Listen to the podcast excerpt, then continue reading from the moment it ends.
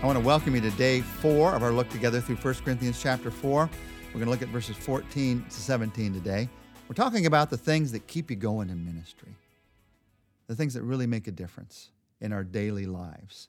And it all has to do with heart and attitude and how you see yourself. We began this week by looking at the job description of ministry. I'm a servant who's been entrusted, so I need to be faithful.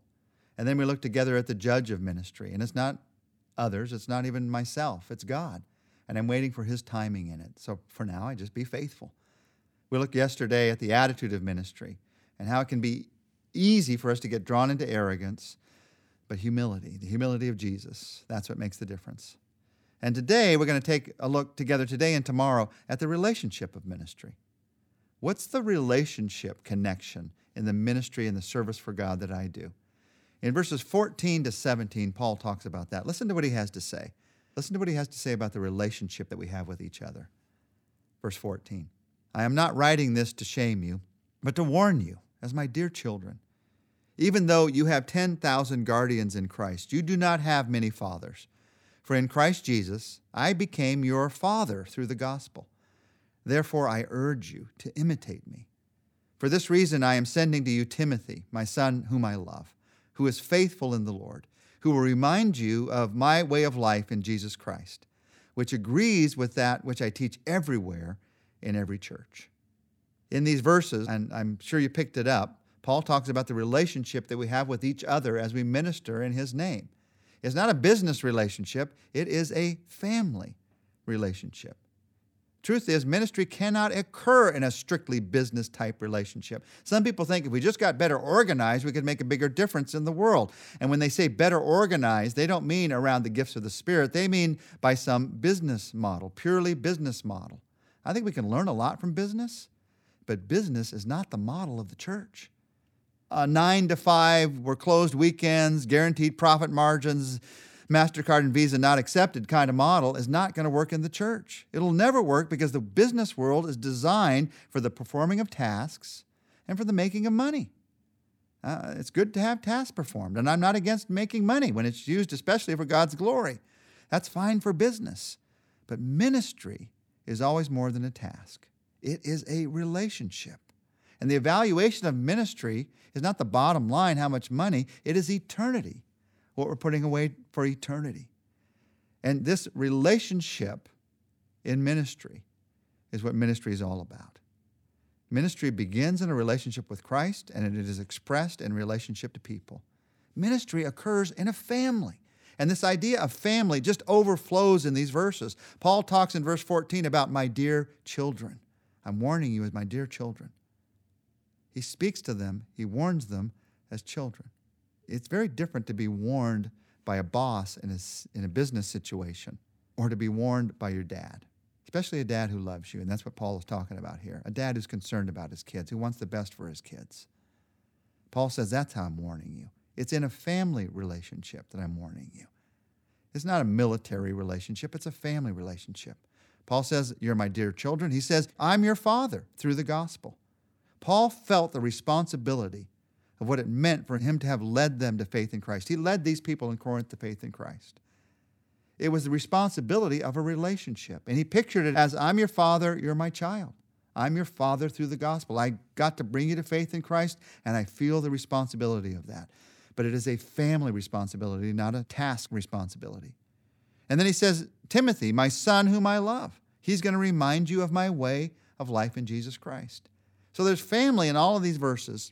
And in these verses, we're reminded of why a family relationship is so important. Paul talks about family, and then in verse 16, he says, Therefore, I urge you to imitate me. Why is relationship so important in ministry? Why is this family relationship so important?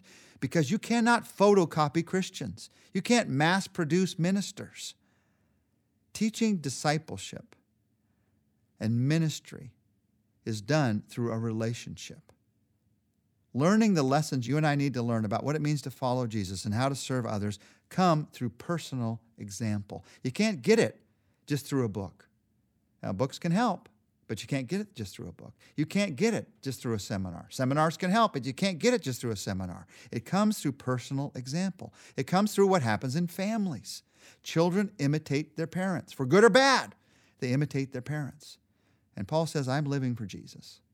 I'm not perfect, but I'm living for Jesus. And because of that, I want you to imitate that in me. Imitate me. In fact, he was very clear about this. Imitate my way of life in Jesus Christ. Imitate that. It's more caught than taught. It is seen. And when I see it, then I can do it. You see, when it comes to a family, our human families, a good family teaches you how to relate to the world. A good family teaches you how to have integrity in tough situations.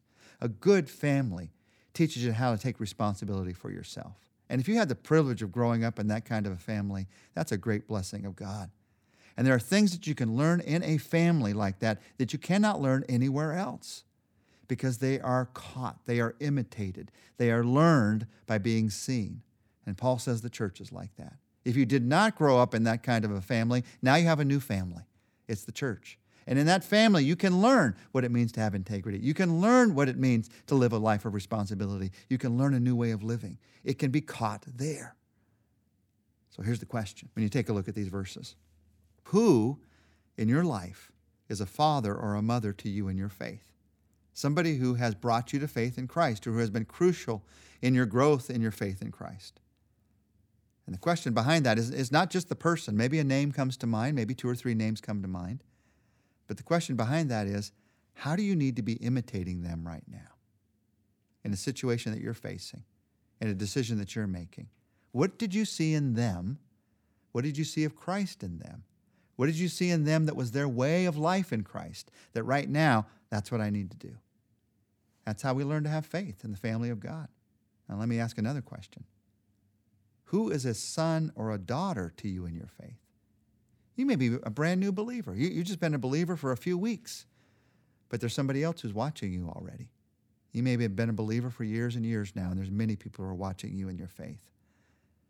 The question behind that one is it's not just the names that we need to know, but the question behind that is how do you need to remind them of a way of life in Jesus?